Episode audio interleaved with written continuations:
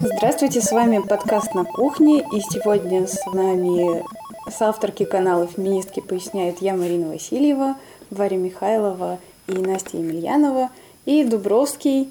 Представься, Дубровский. А, я Дубровский. Профеминист Дубровский. И, как вы уже, наверное, догадались, мы поговорим о феминизме.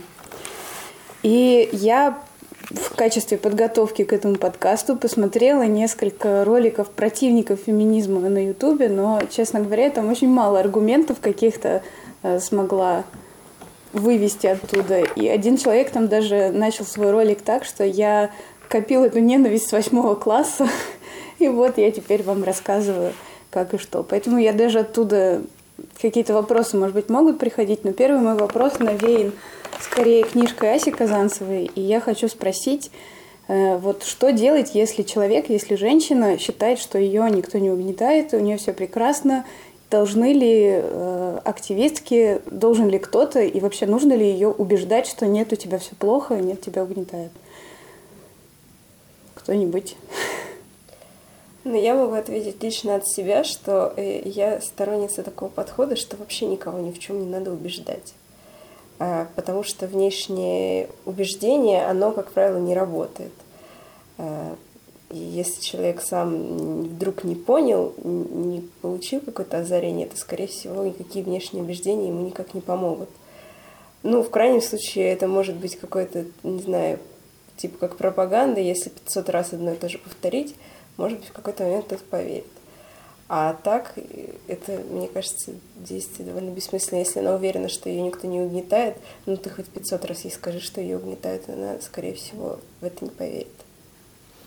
Я согласна, в принципе, с Настей, но могу добавить, что мне кажется, не наше дело залезать в голову женщине и решать за нее, счастлива она или нет, потому что счастье — это очень субъективный фактор, и действительно люди могут быть чувствовать себя счастливыми в самых невероятных э, обстоятельствах.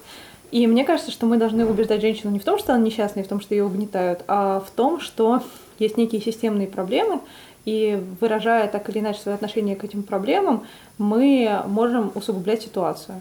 И одно дело рассуждать о том, что отдельная женщина счастлива в своей отдельной патриархальной семье, и другое дело поддерживать глобальный патриархат и говорить, что патриархат это классно и что так должны жить все.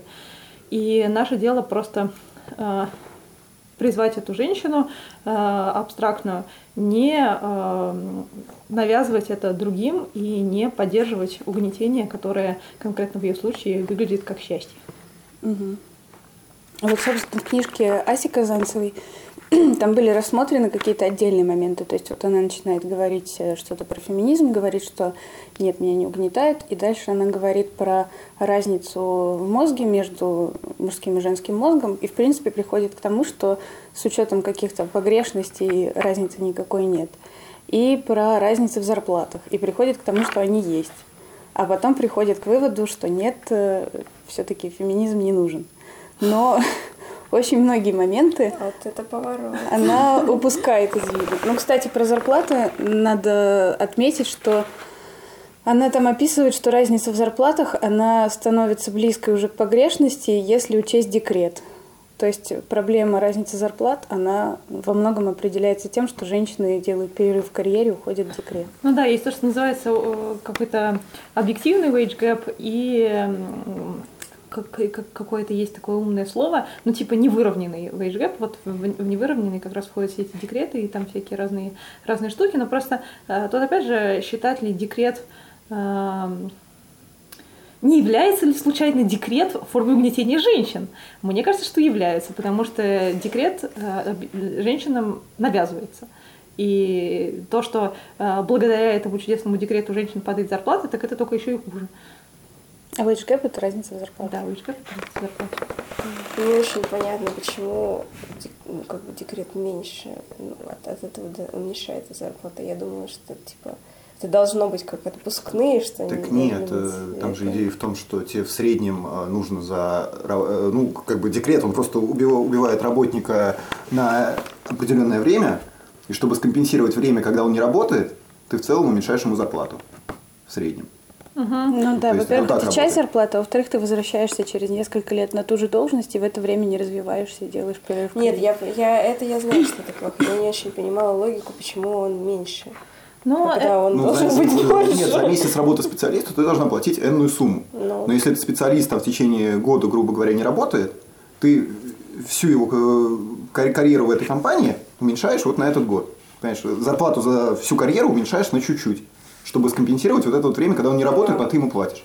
Ну, плюс еще и, в очень многих структурах, вот, например, я работаю в бюджетной организации, у нас зарплата складывается из разных частей. А, У нас есть ставка и есть надбавка.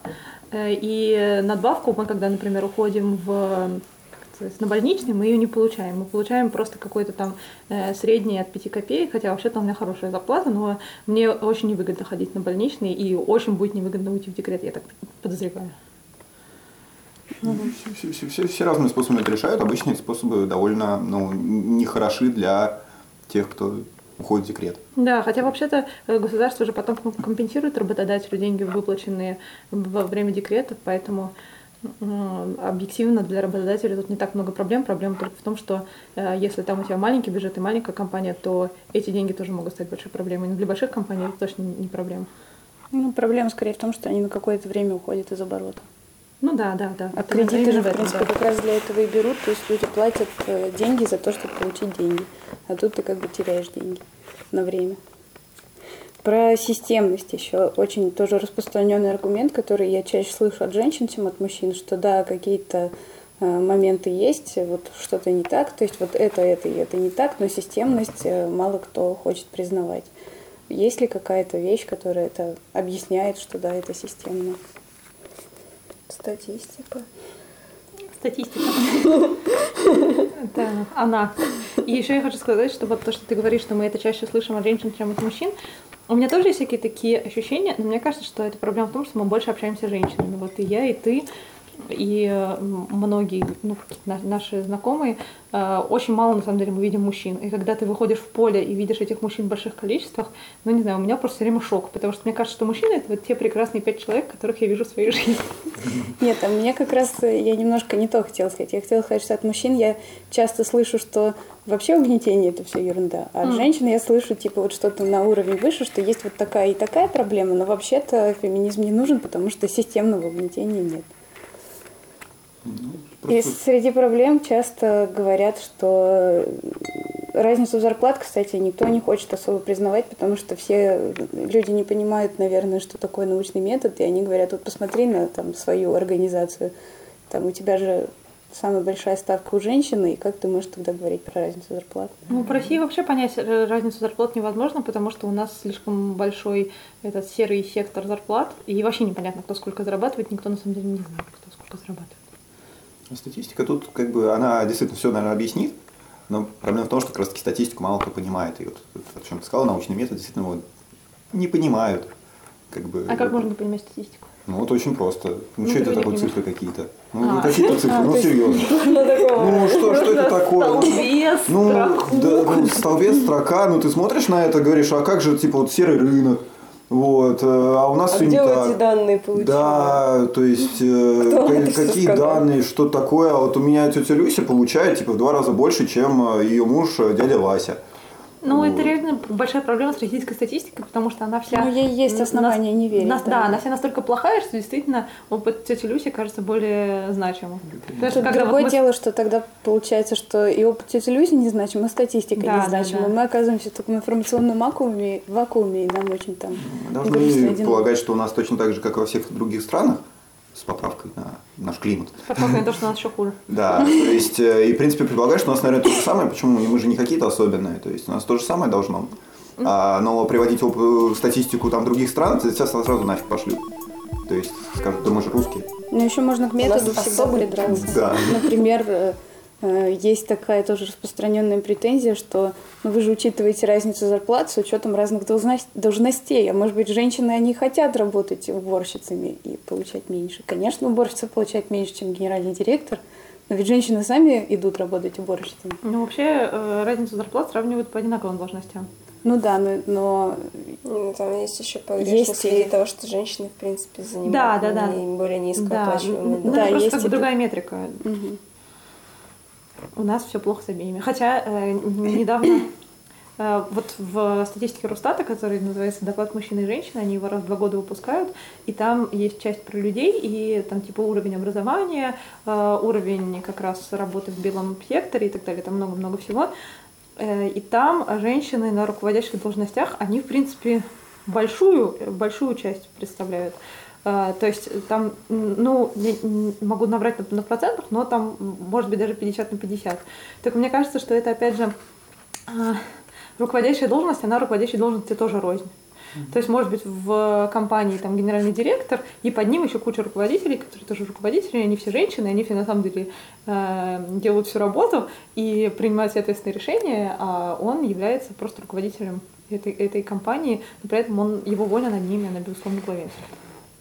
Ну или любимый пример с судьями. Да, да, да. Что очень что много же- женщин женщин, судей. да, но они более, на менее, на более низких уровнях судейства, Да, типа да. Ну, просто обычные суды в противовес там конституционным, ну, Да, например, где Верховному одни мужчины. Да.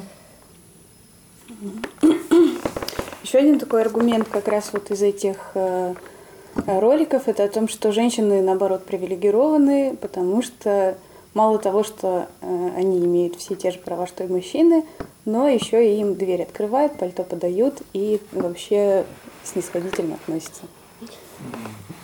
Дубровский, расскажи нам про женские привилегии.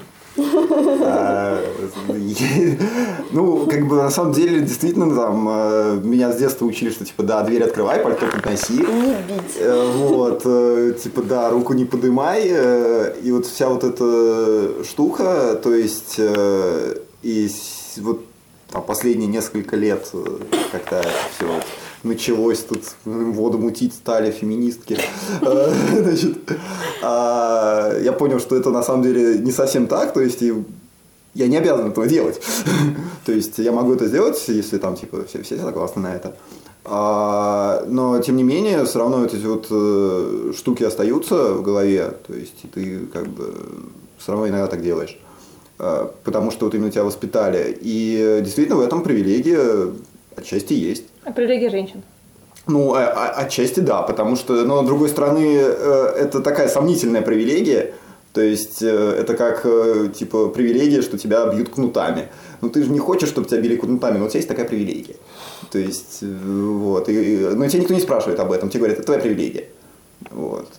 То есть, я, по-моему, довольно сомнительно ответил на этот вопрос. А ты когда тебя в детстве этому учили, э, ты как это оценивал? То есть девочек нельзя Как бить. не- как не- Почему? как неизбежность. Ну, то есть это... это Ну, то есть ты не, не задумывался фарсом. ну, да, да. Почему девочкам нужно открыть дверь? Возможно, Ну, потому нет. нет, ну как, ну классически, типа, а- а- она же типа будущая мать, она слабее тебя.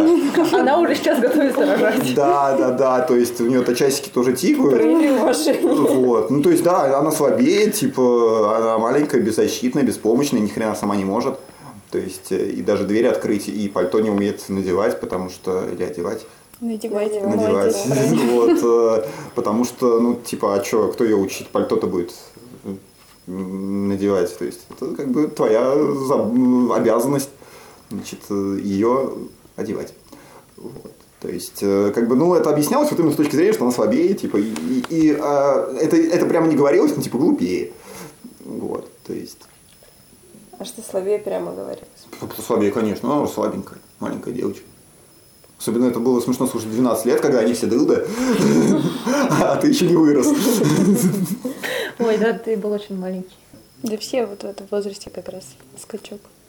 Да. Мне просто э, очень портит, мне кажется, репутацию феминизма то, что э, я часто слышу про братьев моих подруг, и подруги вот объясняют, что ты понимаешь, там, своему брату, что вот феминизм это то все. А братья считают феминистками тех женщин, которые как раз хотят, чтобы все им уступали место и так далее, и они оказываются, ну, я не знаю почему, Почему? Это, они оказываются в такой ситуации, когда ты уступаешь кому-то место, и ты вот как раз э, начинаешь не понимать, а почему так. А когда ты не выступаешь, то люди же пишут гневные посты в Фейсбуке о том, что вот человек, да он же не мужчина, он не уступил место беременной, а они думают, что это пишут феминистки. Почему они так думают, я не знаю. Слушай, я не знаю, это правда загадка, почему они так думают, э, но мало ли кто что думает, но, конечно, это проблема, потому что сейчас ты можешь огрести по голове за то, что ты уступил место, и за то, что ты не уступил уступил. место просто от разных женщин. Э, Ну, не огрести по голове, но как бы Ну, понятно. получить некое неодобрение. Но это неизбежно, потому что сейчас, очевидно, у нас в обществе происходит сдвиг нормы, сдвиг представления о том, что такое нормально. И это, честно говоря, э, самая э, маленькая цена, которую мы можем за это заплатить. Ну, да, но если это заставит людей больше разговаривать друг с другом и задавать друг другу вопросы, что тебе комфортно, что тебе некомфортно, то это будет просто прекрасно и решит все эти проблемы. Потому что людям же не приходит в голову спросить там, тебе поможет нести сумку, тебе подать пальто? Нет, люди подходят, выхватывают у тебя сумку, куда-то тащат. Я избавился от этой привычки. Молодец. Э, Я стал спрашивать.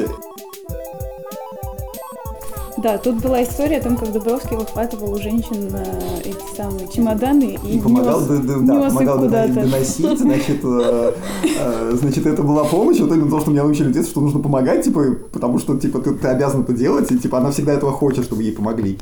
Вот, но нынче я стал дожидаться... Ну, надо же повеселее это делать, поэтому нужно не, не Да. спрашивать, а просто выхватывать и бежать. Вот. Я спрашивал, но не дождался ответа. То есть, а теперь я дожидаюсь ответа. То есть, это замедляет меня на несколько секунд, но тем не менее. Как в книжке про мальчиков, что это ты делаешь что-нибудь приятное. Вдруг она тебя о чем-то попросила, а ты забыла. Нет, вообще спрашивать это замечательно. Ведь действительно сейчас есть столько всяких разных идеологий, столько разных представлений о том, как должна там выглядеть семейная жизнь или дружба или что-то, что пока не спросишь, ну точно не поймешь. То есть и спросишь, ты все равно не поймешь. Но уж если не спросишь, так точно. Но тут большая проблема, что сталкиваешься, то есть ну, вы такие все прошаренные, типа, а сталкиваешься с людьми, с девушками, которые вот нифига этого не знают, то есть и считают всех феминисток радикальными, ну, то есть они все, Ну, всех феминисток да. сразу в, ради- в радика- в радикалки записывают, А, значит, э, и они- а- а- она такая спрашивает, типа, а что ты спрашиваешь-то? Делай, типа, помогай. Да, нет, это, Вот. во- это вообще... А пальто, что, я, я, я, я не одета. Это ужасно. Слушай, Дубровский, я вот помню, как мы с, с моей сестрой старшей несколько лет назад обсуждали, э, что у нее был молодой человек, который, когда хотел ее поцеловать, э, он ее спрашивал, что типа, «А можно я тебя поцелую? А э, она в ответ на это входила в полное незамешательство и говорила мне, ну что он вообще как не мужик, хочешь поцеловать, целуй. И я такая, да, да, вообще. Ну, то есть вот я прям чувствовала, я ее прекрасно понимала. И действительно во всех этих э, патриархальных системах там есть какие-то вещи, которые нас на определенной стадии нашего развития, они нас как-то цепляют, особенно если этот человек нам нравится, нам, конечно, ну зачем, зачем ты меня спрашиваешь, а если, а если он тебе не нравится, а если он не знает, что он тебе не нравится. Э, то есть это какие-то штуки, которыми, по-моему, мы просто должны пожертвовать, потому что в ситуации, когда мы говорим, что нет, не спрашивать, это классно, потому что это романтика, и вообще давайте гоняться друг за другом э, и завоевывать всех, э, от этого столько происходит всяких ужасных вещей, что лучше пусть не будет каких-то маленьких отдельных романтических моментов, чем будет такая система э, культуры насилия, которая существует сегодня.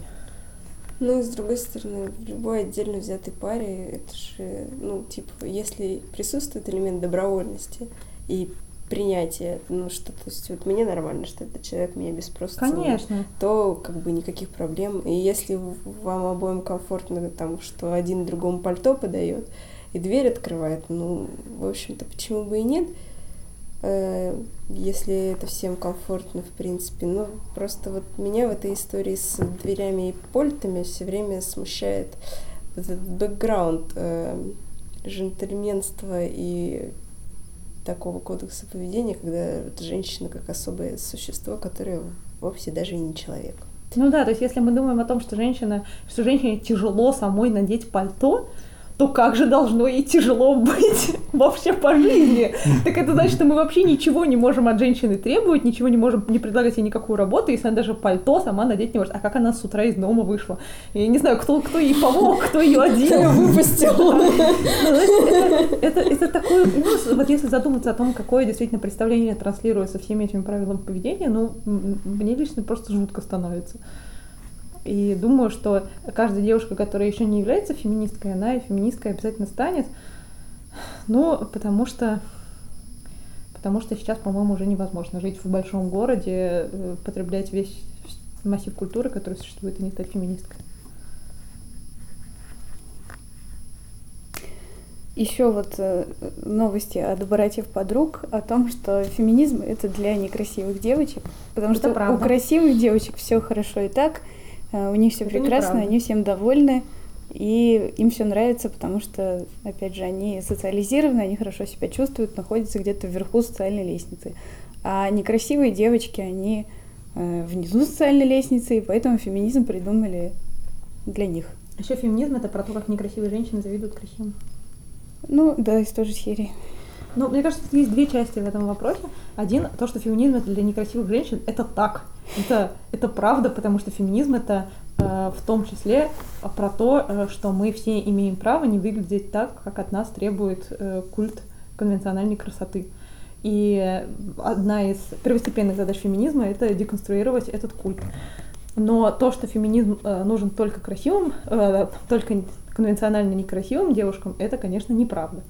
Э, Потому что, э, во-первых, э, думать, а что у красивой девушки конвенционально красивой меньше проблем, чем у конвенционально некрасивой, это вообще какая-то очень странная мысль. Э, Особенно в том числе потому, что э, очень часто в абьюзивные э, отношения как раз попадают женщины, которые социализированы максимально по женскому типу и в том числе максимально пытаются соответствовать неким требованиям, которые предъявляет к ним культ красоты. И, конечно, это говорит о том, что у них этих проблем должно быть очень много. Вот, Я вот поэтому не, не уверена, что понятно э, всем слушателям, что такое... всем нашим 10 слушателям. Всем нашим 10 слушателям. Э, Я думаю, что, может быть, там 8 слушателям нашим понятно, а двум непонятно, что значит конвенционально красивый. И э, женская социализация. И абьюзивные отношения. абьюзивные слова, отношения. ты сейчас Да, сказала. наверное, надо пояснить. Ну, что такое конвенциональная красота? Это э, значит, что красота это социальный конструкт. Ее Как и почти все. как, как, как, да, очень многое. Это значит, что красота это не некая физическая величина, как, не знаю, там гравитационная постоянная или что-то.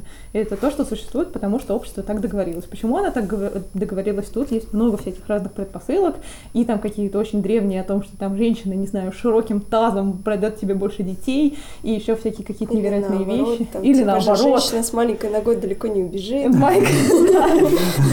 А, Ну, в общем, есть много всяких разных э, древнейших представлений. Ну и есть, конечно, там, э, в том числе то, что диктует сегодня индустрия красоты и так далее. Все это складывается, складывается, и все это в итоге заставляет женщину уместиться в очень узкие рамки э, красоты, которая, конечно, э, просто не, не сочетается со всеми возможными типами женской внешности, которые существуют. А Что такое абьюзивные отношения? Это отношения, в которых один человек э, эксплуатирует и э, насильственно относится к другому человеку.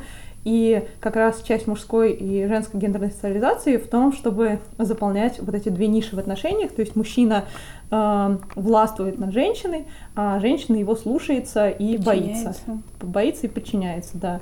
И вот часть женской социализации, это, то есть женского воспитания, э, это как раз научиться соответствовать этому образу послушной, мягкой, красивой жены, которая во всем слушает своего мужа и не уходит от него, потому что семья важнее. Мне кажется, я очень много разговариваю, поэтому немножко. Ну, кстати, э, от гравитационной постоянной еще один аргумент противников феминизма. Это же ну, не может же быть никакого равенства, потому что биологически мужчина и женщина Внимание, разные. с вами говорит гравитационная постоянная. Они считают, что это как раз гравитационная постоянная. То есть, типа, ну разные же разные. Там, кто с этим поспорит? Никто разный. Ну, они разные, как бы, как раз-таки физически, но в мозгах-то одинаковые. А в чем вопрос-то? Ну, то есть это такой аргумент, который дол- долго нужно объяснять и говорить, и использовать очень много умных э, терминов из биологии, э, чтобы в конечном итоге доказать, что, как бы, да, физически разные, э, но, в- то есть, при этом у них те же чувства, не поверишь. То есть, Как бы э, дело да, даже не в чувствах, потому что, ну, Ну, а ну. ка- какая разница? Вот говорят, что типа мужчины сильнее женщин. И давайте возьмем какого-нибудь, э, я не знаю, программиста из Силиконовой долины и спортсменку-тяжелоатлетку. Кто у нас будет сильнее, мужчина или женщина? Это все очень-очень Не, ну, субъективно, такой- очень много разных людей. И даже что я что-то такое слышала, что типа м, ме- в- ну, мог, могут быть разницы между э, двумя женщинами сильнее, чем в среднем между мужчиной да, и это женщиной. факт. Так же, как и в каких-то других показателях. Ну, когда говорят о том, что мужчина там сильнее женщины, имеют в виду среднего мужчину и среднюю женщину. Но их не Вот. существует. То есть, э, нет, если мы возьмем всех женщин на Земле и всех мужчин на Земле, Да, но в реальной Значит, жизни э, это нам Да, но женщин будет больше, поэтому они будут сильнее. значит, надо нормировать. То есть, надо- Чтобы что? Нет, нет, нет, но просто вопрос в том, что если существует хоть одна женщина, которая сильнее хоть одного мужчины, то это значит, что эта Уже система не уже не работает, да. Это значит, что мы, почему? но это значит, что мы не должны предъявлять к женщинам и мужчинам эм, какие-то э, То это, это мы не требование, не что спорим, типа да. женщина или мужчина, а это требование, что, например, вот тяжелой атлетикой лучше программиста не заниматься, потому что он не готов, у него еще мышцы не выросли. А, а вот, ну, то есть это не от пола зависит, что какие-то вещами должны там заниматься только мужчины или только женщины, и что там только потому, что вот, стереотипически они сильнее. Это все в каждом отдельном случае решается с каждой отдельной Конечно, ситуацией. мы с вами говорили в самом начале о статистике. И как раз таки статистика говорит о том, что если мы возьмем тысячу женщин и тысячу мужчин случайных, то, э, ну, одной возрастной группы, условно говоря, одной расы, то мужчины будут, типа, сильнее. Вот. Ну, вот статистика так говорит. Нет, ну, это отлично, понятно, только просто- это ничего Ну, это, это- не это, значит это- это- вообще. это ничего не значит в спорах, да, Да, это применимо это к каких-то, не не знаю, может быть, э, может быть, фармакологические препараты какие-то лучше действуют на там женщин или на мужчин. Но в реальной жизни, в какой-то там ситуации, вот мы с тобой разговариваем, это не значит ничего. Да нет, на самом деле, вот и в каких случаях люди вообще это употребляют? Типа, не будет же женщина, там, не знаю, работать грузчиком. Но и не, не всякий мужчина будет работать грузчиком, не всякий мужчина подходит для этого. Поэтому, когда вы там пишете, как работодатель, объявление о том, что вам нужен человек на работу грузчиком, вы должны написать, что не мне нужен мужчина, а мне нужен там человек, способный справляться с такой-то, такой-то физической работой. Потому что не все мужчины на это подойдут, и многие женщины на это подойдут. И если мы к каждой конкретной утилитарной проблеме будем подходить с этой точки зрения, мы поймем, что вот эта дихотомия, что средний э, мужчина сильнее средней женщины, она вообще нам ни для чего не нужна. И самое плохое, что даже э, если мы не будем игнорировать этот очень важный для нас факт, что средний мужчина сильнее средней женщины, э, мы будем его все время повторять, то мы поймем, что э, из, из-за бесконечного повторения этого факта, опять же, вылезает бесконечное количество всяких дискриминаций, всяких навязыв- на- навязанных образов. И это получается, что ну, это просто очень вредно э, транслировать эту мысль. Есть одна с этим один нюанс, на мой взгляд. А, почему, ну, естественно, не, не надо вакансии писать вообще, какой пол э, работника предполагаемого требуется. А, но один нюанс есть. Э, будет ли комфортно женщине работать там в, полностью мужском коллективе? Но это, это, этого ты не можешь И- за нее решить как работодатель. Да, и конечно, но- единственное, что ты, ты можешь, когда вот женщина придет к тебе, такая сильная женщина, способная работать грузчицей, придет к тебе на собеседование, ты ей скажешь, вот, уважаемая Лариса Евгеньевна, э, у нас в коллективе работает 12 мужчин, вы будете 13, вы будете единственной женщиной. Комфортно ли вам это будет? И она вам скажет да или нет. В этом больше нет никакой вообще проблемы. Да более того, если, э, ну, конечно, в идеальном каком-то мире без сексизма в этом тоже никакой проблем не будет, потому что все будут дружно выполнять свою работу и не отвлекаться на приставание к Ларисе Евгеньевне Да. и на какие-то комментарии на тот счет, что она единственная женщина в коллективе. Мне кажется, люди вообще эту проблему как-то очень гиперболизируют. Да, Я когда абсолютно. слышу от своих знакомых или коллег про женский и мужской коллектив, то такое чувство, что там люди, которые вдруг оказались там женщины в мужском коллективе, наоборот, они дико страдают, они там какие-то Не типа, знаю, это вообще как вот люди невероятно. сериалов насмотрелись. Я не знаю, я всю жизнь э, существую в женских коллективах и все время слышу про то, что женские коллективы это гадюшник и притон змей. И все мои женские коллективы это просто потрясающие женщины. Это, конечно, у нас бывают конфликты, конечно, у нас бывают ссоры, споры и так далее, но мы работаем рука об руку и делаем отличную работу. Я вообще не понимаю, откуда берется этот стереотип. Ну, вот я работаю в конторе, где, значит, сидит в помещений 20 мужиков одна женщина. А, и как-то действительно особо... Ну, я, правда, ее три недели уже не видел, не знаю, может, она переживает по этому поводу. А, значит, и ушла. Но тем не менее, как бы действительно вообще никакой такой проблемы не стоит, нету и вообще, ну мы, правда, все сидим и молчим. Кажется, как и на большей части работы. Вот, то есть, э, но никто не говорит э, о том, что, значит, э, ой, хорошо, что у нас есть женщина, потому что вот цветочки, значит, типа, и она создает уют и атмосферу, значит, никто так не говорит, то есть, и нету никаких шуточек и прочего, то есть, все единственное ругаются на то, что она хреново работает, а, значит, но потому что она объективно хреново работает.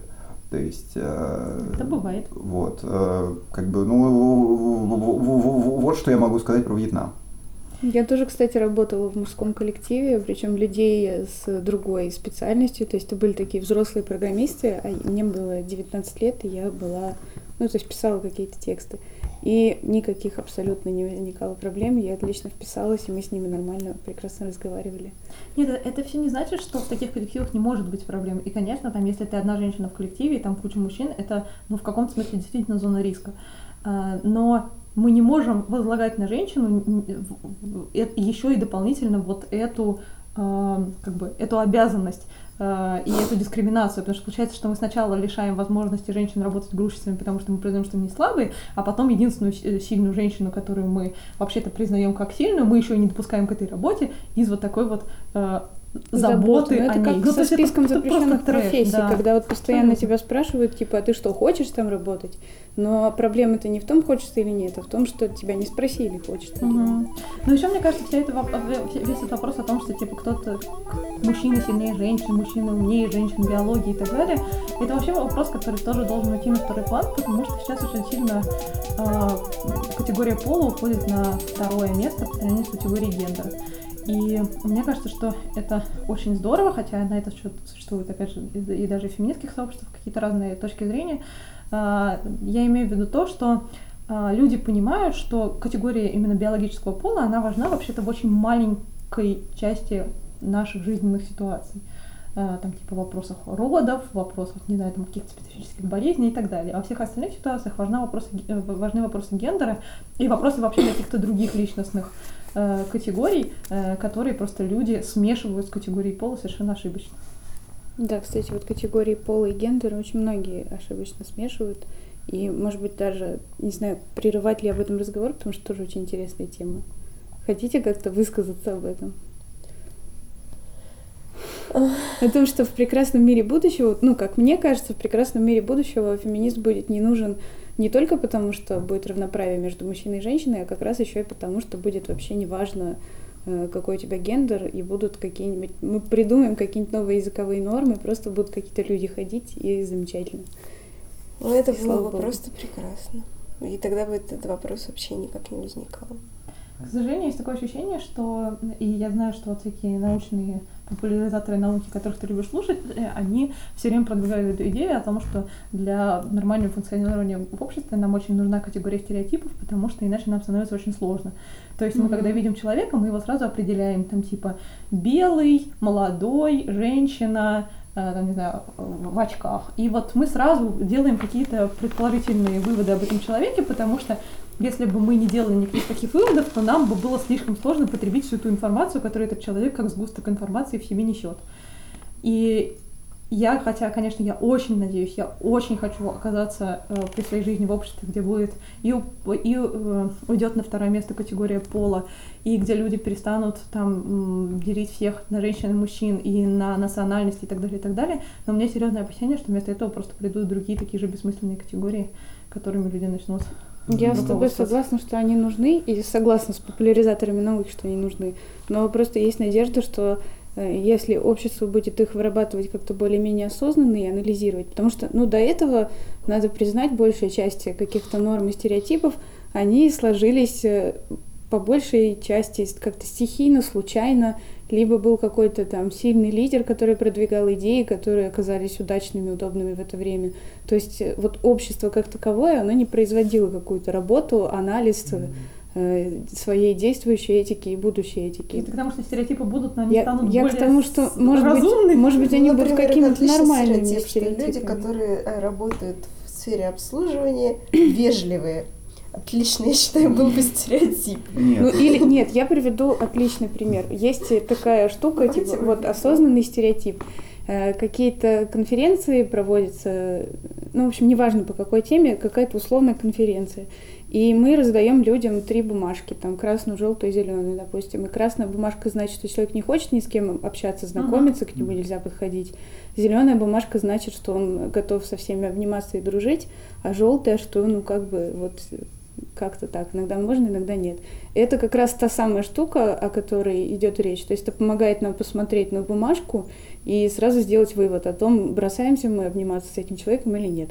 Мгм. Но при И этом плюс еще это... то, что человек сказал о себе сам, Да, а не то, что мы о нем решили, себе. глядя на его А прическу. насколько это облегчает жизнь, гораздо больше, чем просто посмотреть на него и понять, да, какая у него прическа. Это просто вот у меня бы и камень с души свалился, что я там вижу, э, готов человек со мной общаться или нет.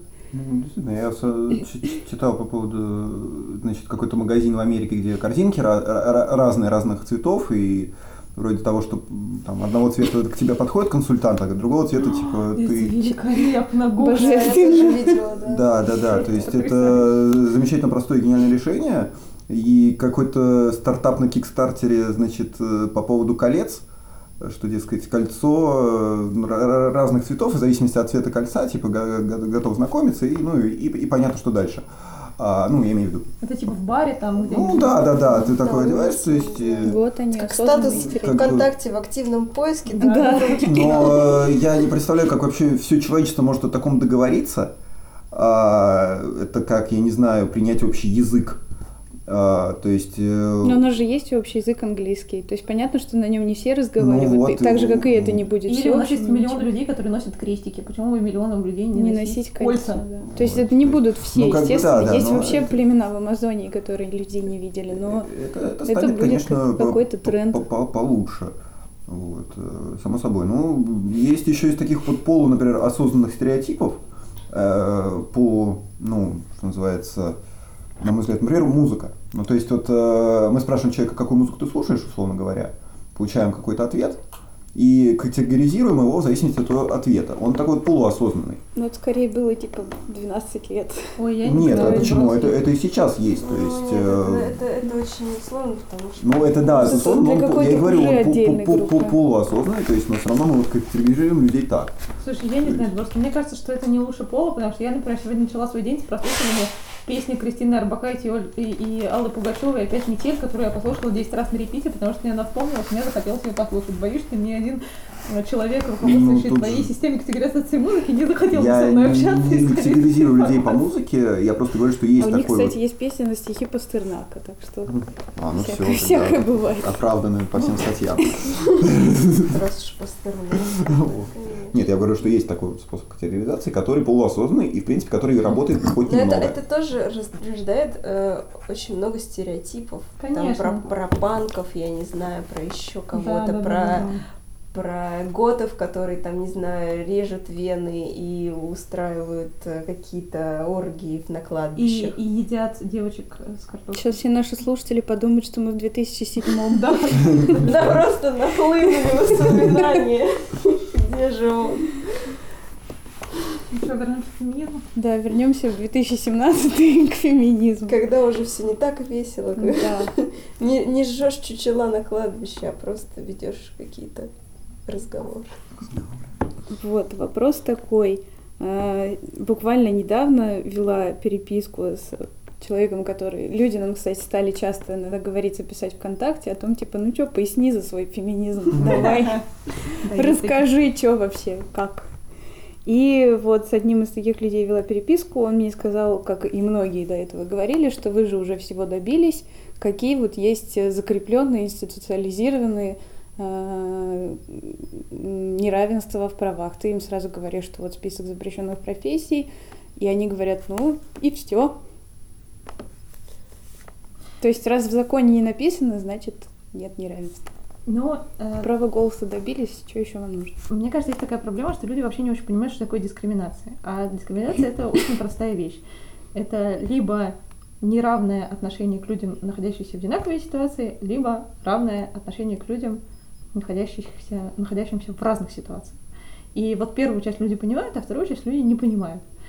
И Например, отсутствие в России закона о домашнем насилии и приравнивание побоев со стороны члена семьи, близкого родственника к побоям, которые тебе на, на, наносит человек на улице, это как раз э, классический пример вот такой вот второй дискриминации, когда мы просто делаем вид, что человек, которого побили на улице, и человек, который убил собственной семье, одинаково страдают. Хотя это люди, которые находятся в разных ситуациях, и отсутствие специального закона по этому поводу является вот формой вот этой второй дискриминации. И вот таких дискриминаций как раз очень-очень много. Сейчас тоже задам вопрос от имени человека, который ничего не понимает. А, вопрос такой, если мы считаем, что нам не важно, что мужчины сильнее женщин, то почему тогда мы считаем, что домашнее насилие и отсутствие закона против него это дискриминация женщин, раз мужчины не сильнее женщин? Они же типа вот на равных, пусть тогда и дерутся там. Почему это не дискриминация именно против? Э, потому что системно это считается проблемой именно женской, потому что женщины по статистике страдают от этого больше. И, и еще это вообще э, не всегда напрямую связано с физической силой, э, потому что женщины э, страдают от домашнего насилия не только потому, что они э, могут быть слабее мужчин, но и потому, что психологическое Э, давление над мужчиной, чья позиция в семье традиционно является доминирующей, и чье финансовое положение, э, к сожалению, почти всегда э, тоже хуже, чем у мужчины, при, при том, что именно женщины содержат семью, именно женщины растят детей, именно женщины тратят всю свою зарплату на семью, но при этом очень часто находятся и в финансовом подчинении тоже по отношению к мужчинам.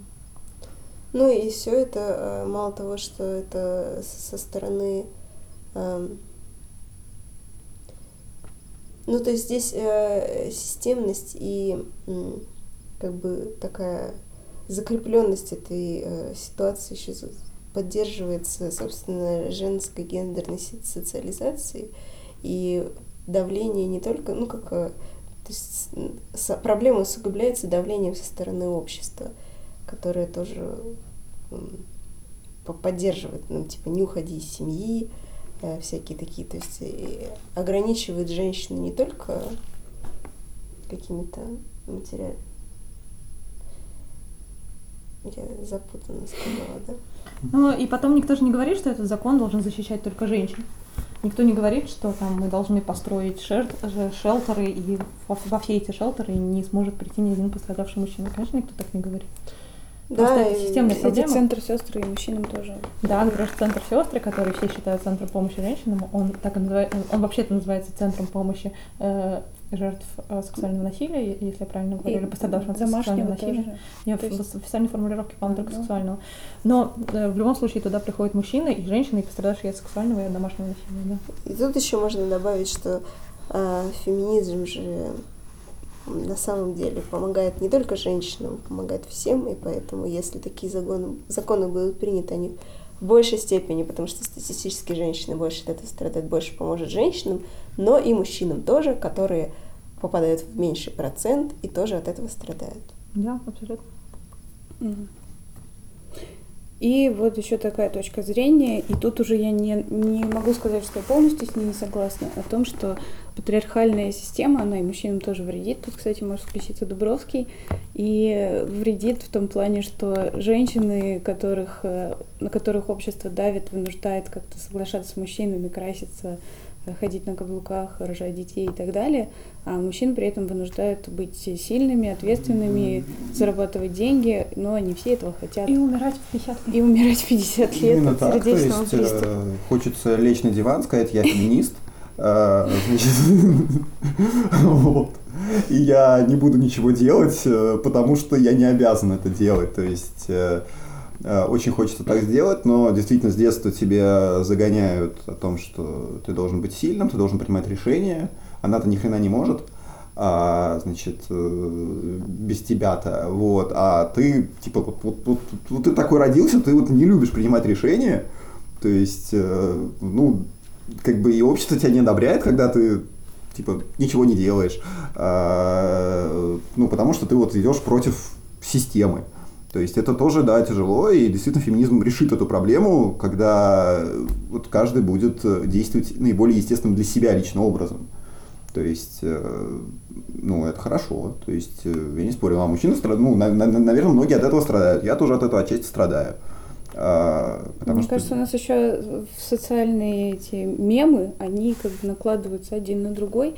И женщины, я, например, чувствовала себя всегда в какой-то ситуации, типа нужно там на 10 частей разорваться, чтобы всему соответствовать. Потому что, с одной стороны, как раз этот культ успеха, и когда ты читаешь чуть ли не любую американскую книжку, особенно, не дай бог, по психологии, то там написано, что почему у тебя вообще еще нет своего стартапа, и ты типа, ну ты мертв, как бы, что ты за человек, почему ты не миллионер? А с другой стороны, ведические женщины, с третьей стороны, там еще что-то вот, ну то есть какое-то удивительное разнообразие, и все это так в какую-то кашу превращается, и ты оказываешься как раз в той ситуации, как человек, который уступит место мудак и не уступит место мудак. А, Дубровский, ты не чувствуешь, что феминизм эм, угрожает твоим привилегиям? А вот э, когда-то, там, типа, наверное, лет семь назад я прочел книжку про феминизм. Я даже знаю, какую. Э, Да, значит, и решил, что феминизм это вообще зло, зло и ад. Женщина, инструкция по применению. Нет, это Нет? другая Нет. книжка, это фигня. Мне кажется, это не книжка про феминизм. Э, нет, нет. А, значит, к- конец феминизма. Да, конец Но феминизма. это один и тот же автор, по-моему. Нет, это разные авторы. Значит, и понял, что феминизм это вообще ужас, зло, и, короче, нужно с этим бороться. А потом, через несколько лет, я врубился, Можно что важный вопрос? Извини, Да. что перебью. Да. Как ты боролся с феминизмом? э, я его не поддерживал. То есть никак я не люблю принимать решения. Вот, видишь, смотри, как все складывается в единую картину. А очень интересно, там какие там были аргументы? Может быть, я как раз что-то Подожди, ты заслушаешь сейчас и поймешь, какие там были аргументы. Ладно, извини. Вот, У нас тут наоборот все. Не, ну то есть феминизм это плохо и зло. Через несколько лет я понял, что вообще автор описывал а, радикальных феминисток, которых я до сих пор считаю злом и типа не круто, которые за квоты, а квоты это плохо, все мы, все мы знаем, что квоты это плохо. Я за квоты. Вот. Давайте Ну, дослушаем Дубровского. То есть э, за квоты, за действительно не естественное а, м, равноправие, а вот такое равноправие искусственное. То есть когда мы там в Госдуму садим, вот у нас просто вот квота в Госдуме должно быть 50% женщин, потому что феминизм. То есть э, я считаю, что это плохо, это, это, это дурацкая затея делать это искусственно, то есть это должно естественным образом сложиться. Э, Значит, э, вот. А какой был вопрос? Был вопрос, угрожает ли феминизм твоим То привилегиям? есть, да, я думал тогда о том, что феминизм угрожает моим привилегиям. А потом, когда узнал, что типа феминизм бывает там и адекватный, и наоборот, он мне поможет. Ладно, что там было, кроме квот? Про квоты ты сказал. Э, Ну, там еще было о том, что, э, значит, э, женщина слабее мужчины. Но там было это описано именно в среднем. Женщина слабее мужчины. Я согласен, что средняя женщина слабее среднего мужчины. И как бы вы меня в этом не переубедите никогда. А Мы кто, не кто стримим. переубеждал тебя в этом? Вот, то есть вы переубеждали Ну, меня в мы этом. типа, Мы просто говорим, Нет, мы говорим, что этот мире факт не нерелевантен. Мы говорим, что это факт, который в обычной жизни нашей Не нужен. Не нужен. Там на самом деле довольно много чего было написано, я все забыл. Вот, э, то есть это как-то осталось на уровне каких-то инстинктов. Ладно, квоты действительно интересная тема, давайте о них поговорим. Нет, мы не договорили про мужские привилегии. Да, хорошо. Ну, так как э, мужские привилегии, на самом деле, типа, в, в этом тоже есть, их сильно меньше. А, но Что меньше, меньше, чем чего?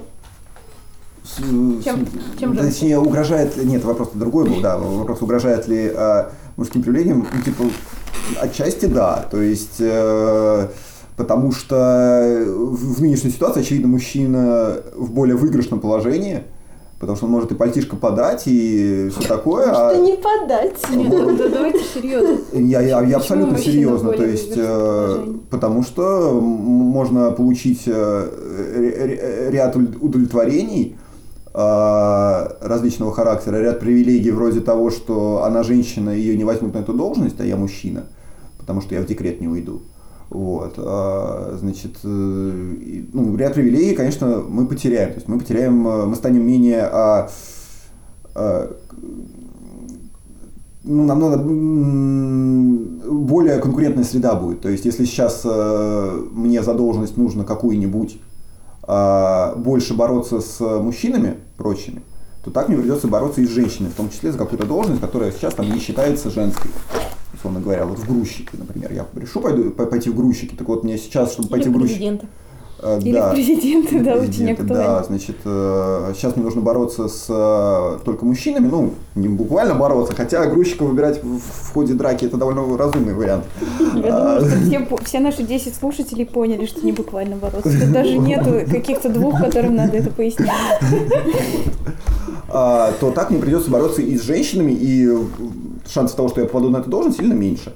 Ну и так, э, типа, во всем. Но Мне кажется, что нет, это не очень а, а, как бы такой вари- ну, Ну, то есть- аргумент, потому что э, когда произойдет выравнивание, скажем, полов, что вот не будет перекоса, что тут больше мужчин, тут больше женщин, это не значит, что вот за- э, в одной ситуации за должность боролось 10 мужчин, а тут еще 10 женщин пришло. Скорее всего, выравнивание пройдет так, что в среднем человек останется столько же, Мгм. просто у них А гендерное разнообразие Ну, потому что те появится. пять мужчин, они почувствуют себя вправе э, работать мастерами по маникюру и пойдут бороться за эти должности, а не за должности грузчиков. Ну или там Это же не так, что сейчас все кинутся вот на Или что-то они будут в одно. декрете сидеть. Они все перемешаются скорее. Да, да, А, да. но вы понимаете тут, что вот те вот пять мужчин, которые пойдут мастерами по маникюру, они мне и сейчас, получается, не конкуренты, потому что я, видимо, не Нет, они, сильнее. они сейчас, ну, почему-то, ну, неважно, в какую-то сферу, э, в какую-то сферу, где тоже нужна физическая сила, в кондитере, но которая традиционно женская. Вот, например, они, они на самом деле больше нравится печь булочки, но они чувствуют, что кондитеры это какая-то очень бабская профессия, и поэтому идут в грузчики. Ну, Но они за эту работу грузчика тоже будут бороться, потому что им надо там, я не знаю, купить новый компьютер. Да, ну неважно, я согласна с Настей, что это перетасуется, но, но вообще э, я, во-первых, конкуренция, в принципе, мне кажется, это актуально, но скорее про президента Варя была права. Да, потому что это да, скорее да. про, за какие-то должности, где есть влияние, чем да, за вот это вообще грандиозно. Грузчики перетасуются, а вот генеральные директора, они как раз э, м, Нет, не, они не конкретно эти люди, а просто сама система как-то сама себя поддерживает. То есть любая система, она стремится как-то поддерживать сама себя. И поэтому, опять же, когда ты кому-то пытаешься объяснить, что вот там какая-то, э, что патриархальная система пытается себя сохранить, то все думают, что ты имеешь в виду какой-то мировой заговор, там, корпораций и там президентов. На самом деле это не конкретные люди, а просто вот существующий строй, он Нет, как-то ну, устойчив и всегда так, его всегда так нет, тяжело. вот с- смотрите, вы сами говорите о том, что а, у нас э, мужчин больше на руководящих должностях, ну, таких вот именно важных, на, на важных каких-то должностях. Значит, женщине пробиться на эту важную д- высокую должность тяжелее. Мгм. Значит, я как, мне как мужчине, значит, это легче. Да. И когда феминизм победит, мне станет это, типа, сложнее делать. Но э, Да, мы- тут- мне кажется, мы просто говорим о каких-то разных стадиях феминизма, э, о разных стадиях наступления феминизма, потому что э, сейчас, очевидно, это, это будет угрозой, потому что э, женщины все больше и больше стремятся к каким-то работам, а мужчины при этом э, не так активно стремятся по- попасть на традиционно женские работы, потому что традиционно женские работы объективно хуже, чем традиционно мужские. Ну, то есть э, я имею в виду хуже с точки зрения того, что там, Зарплаты, как правило, да, в первую очередь там ниже платят и ниже какое-то социальное одобрение этих, этих профессий. Э, Вот, это была моя первая мысль. А вторая э, про то, что вообще-то я с большим интересом наблю- наблюдаю за мужчинами-профеминистами, потому что мне кажется, что э, они либо находятся на том же на том же этапе осознания проблемы, на котором я находилась когда-то, когда мне казалось, что феминизм хорош для всех. Потому что сейчас мне так не кажется, потому что мне кажется, фем- феминизм за редкими отдельными исключениями хорош именно для женщин, а для мужчин это реально э, мы у них отнимаем кучу привилегий. Либо эти мужчины, они просто настолько альтруисты и настолько понимают свою социальную ответственность, и настолько классные люди, что понимая это, все равно готовы с этим расстаться. И я, конечно, это очень-очень уважаю. Но вообще, эм, действительно, ведь феминизм это большая угроза мужчинам, потому что сейчас, э, если абстрагироваться от всех этих прекрасных работ грузчиками, за которые женщины просто бьются, и это единственная цель феминизма, судя по тому, что сейчас говорил Дубровский. Это вообще, кстати, меня очень бесит, когда люди говорят, что типа женщины бо- борются за работу, не знаю, какую-то снегоуборщиком. Ну, это просто очень показательный пример, потому что это говорит о том, что... Шахтёры, идите в шахту. Да, идите во все в шахтеры, потому что это говорит о том, что люди считают, что дискриминация, она существует как раз именно только в связи с физической силой. А на самом деле это не так. А, И вот так вот помимо этого существует там, не знаю, супы, борщи, домашние обязанности, выращивание детей, опека над больными родственниками, выбор подарков всем родственникам по всем праздникам. То есть вот все те мелочи, которые постоянно берут на себя женщины, э, и вот это все сейчас по доброй воле взять на себя половину этой работы, да еще и радостно поддерживая феминизм, я восхищаюсь мужчинами за то, что они стремятся к этому, потому что э, это очень куча всякой тяжелой дополнительной работы. Ну, во-первых, вот это только половина. У меня есть лайфхак. Если у тебя нет семьи, то можно вообще ничего не делать, независимо от того, мужчина ты или женщина. Ты можешь лежать и там банку поставить и окурки туда складывать. Интересный вот такой момент. Я пока сюда ехала, слушала ваш подкаст про веганство. И э, там вы говорите о том, что э, веганство это очень просто, потому что ты просто вот отказываешься от этого и все. И это же тоже как отказ от привилегии. Да. И почему конечно. вот э, в, в, в речи про веганство ты говоришь, что отказ от привилегии это так просто и хорошо, а в, в случае с мужчиной ты говоришь, это так тяжело, так сложно, бедные они мужчинки. Ну, Сейчас это, видимо, потому что я предъявляю пониженные ожидания к мужчинам, как любая женщина специализированная по женскому типу. Я думаю, ну, не совсем мудак, так и хорошо. Ладно, давайте про квоты и будем после квот заканчивать, потому что у нас уже время поджимает. И я тогда начну.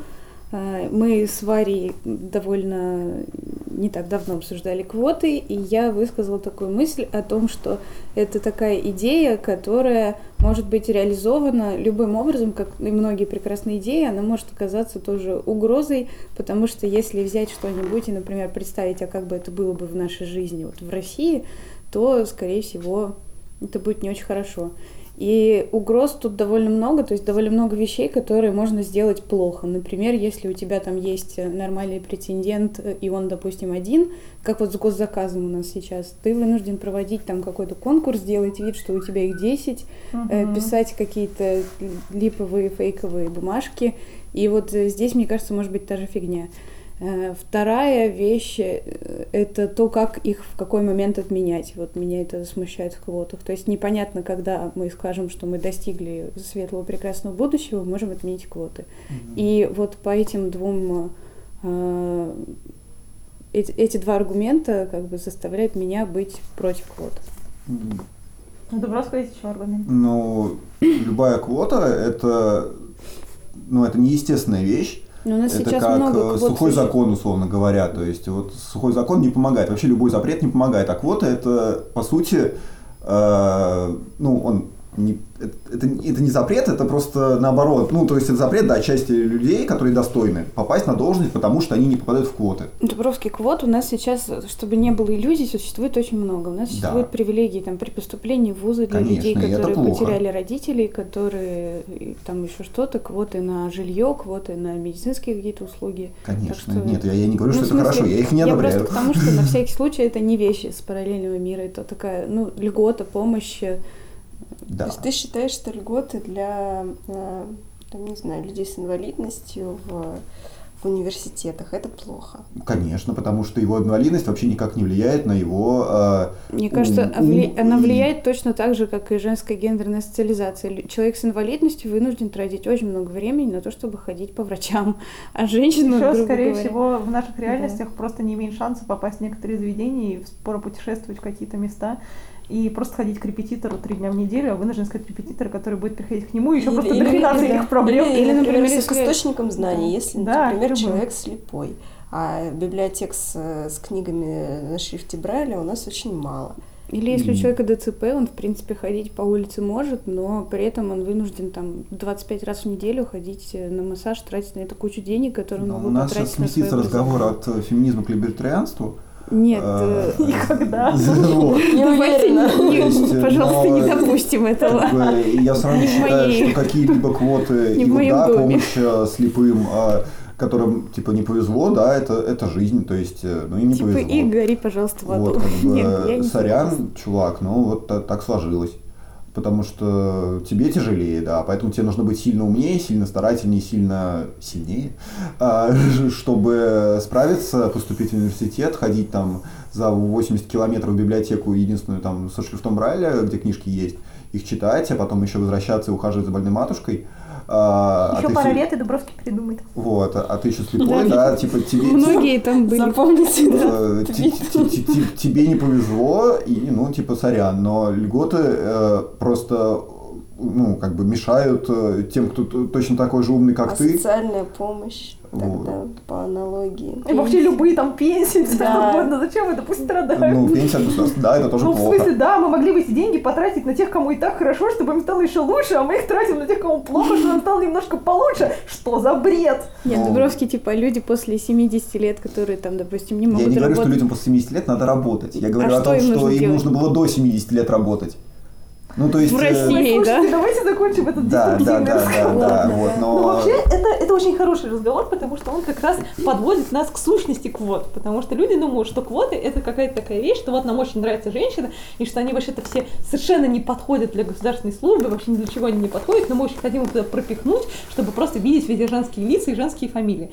Но на самом деле квоты это как раз э, способ способ устранения неравенства, не порождения неравенства, а способ гармонизации, способ устранения неравенства. И в, в том обществе, в котором мужчины и женщины находятся изначально в равном э, состоянии, у них равные возможности, никакие квоты, естественно, не нужны. Поэтому вопрос Марины о том, когда эти квоты от- отменять, он действительно очень животрепещущий. Но точно не при нашей жизни. При нашей жизни такое, скорее всего, не случится. Но, к сожалению, квоты когда ты первый раз о них слышишь, слышишь это слово, они действительно звучат как ужасная несправедливость, когда у тебя есть прекрасный, великолепный, одаренный мужчина и какая-то совершенно негодная к этой работе женщина, и ты выбираешь ее только потому, что эти квоты, как люди себе представляют квоты. Конечно, так это не происходит, потому что даже если у нас будет квоты на то, что 30% эм, в каком-то серьезном учреждении должны заниматься женщины, я вас уверяю, туда попадут, туда доберутся только лучшие из лучших, потому что никакие случайные люди там совершенно точно не, не окажутся, для того, чтобы они там оказались, должно пройти слишком много времени. Но пос- поскольку, поскольку это все вызывает такие проблемы у людей, возможно, нужно это делать с какими-то более аккуратными механизмами, например, эм, то есть делать то же самое, что по сути делают квоты, просто э, немножко менее, э, более завуалированной форме, например, устраивать какие-то группы поддержки для женщин, э, делать отдельные специальные школы, которые будут по- поощрять это. Вроде Джанго Girls, Да, например, да, вроде- кстати, вроде Girls. инициатива. Да, Или и хотя бы там, не знаю, не заставлять девочек в школе ходить э, учиться шить, пока мальчиков учат, не знаю, Ну, программировать. так это же не квоты. Да это то же самое, что Дубровский, по просто нет, мне кажется, про квоты мы как раз э, очень на удачном моменте можем, в принципе, и закончить, потому что мы... Я, я могу вот сейчас сказать, что по- про- э, проводят аналогию, э, просто вот ты говоришь, что квоты и это не то же самое, но некоторые люди начинают говорить, что вот, а когда вы организуете исключительные какие-то сообщества, типа Jungle Girls, где только девочки, это вот типа тоже лишает при- привилегий и мужчин, ущемляет. да. Да, почему я вот хочу э, у этих э, там мастерок учиться программированию, а меня туда не пускают, потому что только для девочек.